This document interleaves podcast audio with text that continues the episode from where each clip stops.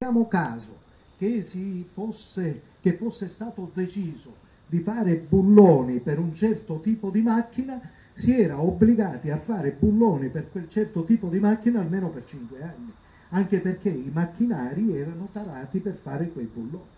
Se ci fossero state delle innovazioni nel frattempo, eh, questo diventava un problema serio, per cui si fermava l'innovazione e si continuava ancora con la vecchia impostazione produttiva ma non solo. C'era con la socializzazione dei mezzi di produzione e di scambio, non c'era la benché minima libertà dal punto di vista imprenditoriale. Quindi chi pagava il forte prezzo? Lo pagava la tecnologia, la pagava anche la innovazione. Quindi era tutto statico, un gigante statico che si muoveva piano piano, piano piano. Quindi questa lentezza che si ripercuoteva nella eh, società, una società che diventava stanca, una società che diventava insofferente, una società eh, eh, reale che era lontana dal potere legale, in cui erano tutti dei eh, vecchi eh, gerarchi di partito che bisognava fare una certa trafila per arrivare a raggiungere un posto di potere e così via. E questo giovane invece ha 39 anni nel territorio di Stavropol, nel territorio del capo del KGB, di Yuri Andropov, diventa segretario del partito comunista sovietico. Quindi già è importante. Ma andiamo nel 1978. Gorbaciov ha 47 anni e entra nel Politburo quale membro supplente e fa squadra con Maserov. Cioè nella vita di Gorbaciov c'è una costante. Prima eh, fece parte di un altro, esattamente, con Kulakov, e poi con Maserov fanno squadra e hanno tutte e due un destino crudele. Uno muore d'infarto, Kulakov, e Maserov poi muore in un incidente stradale. Ebbene, e questo eh, spianò la strada, se vi stanco me lo dite, così io ho la possibilità anche di, di poter sintetizzare oltre. No? Arriva nel 1979, Maserov muore e Gorbaciov diventa membro effettivo del Politburo giovane, quindi nel 1979 Gorbaciov ha 48 anni che cosa succede? I capi del partito eh, comunista in Russia sono stati pochi dal 1917 in poi, li ricordiamo tanto per il piacere di allenare la memoria per evitare di farla invecchiare. Lenin fu sostituito da Stalin, Stalin a sua volta fu sostituito nel 1953 da Khrushchev, Khrushchev fu sostituito da Brezhnev, dopo Brezhnev arriva Andropov. Io ricordo quegli anni, li ricordo perfettamente. E là si cominciò a parlare di Gorbaciov. Gorbaciov, chi era costui? Ma intanto Gorbaciov, non trascuriamo questo, in quegli anni aveva fatto diversi viaggi.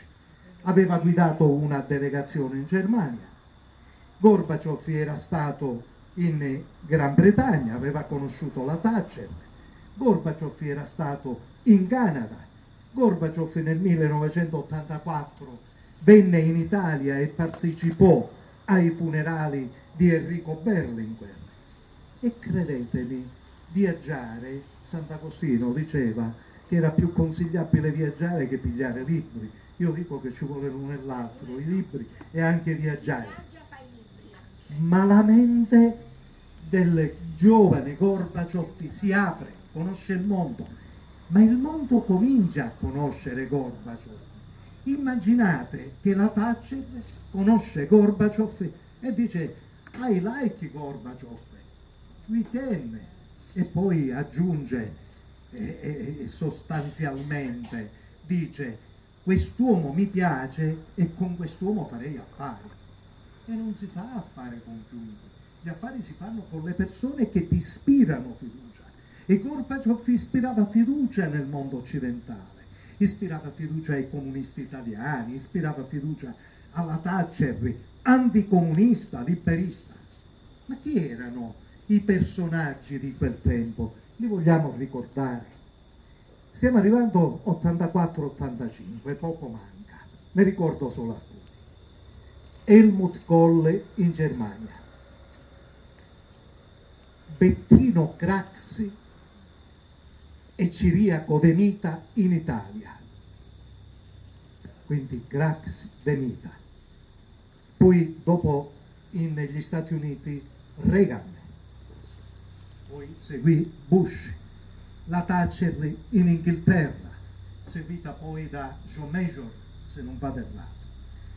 E Paolo, sai, quando ripercorrevo i passaggi della storia, ho pensato, ma perché non chiamare?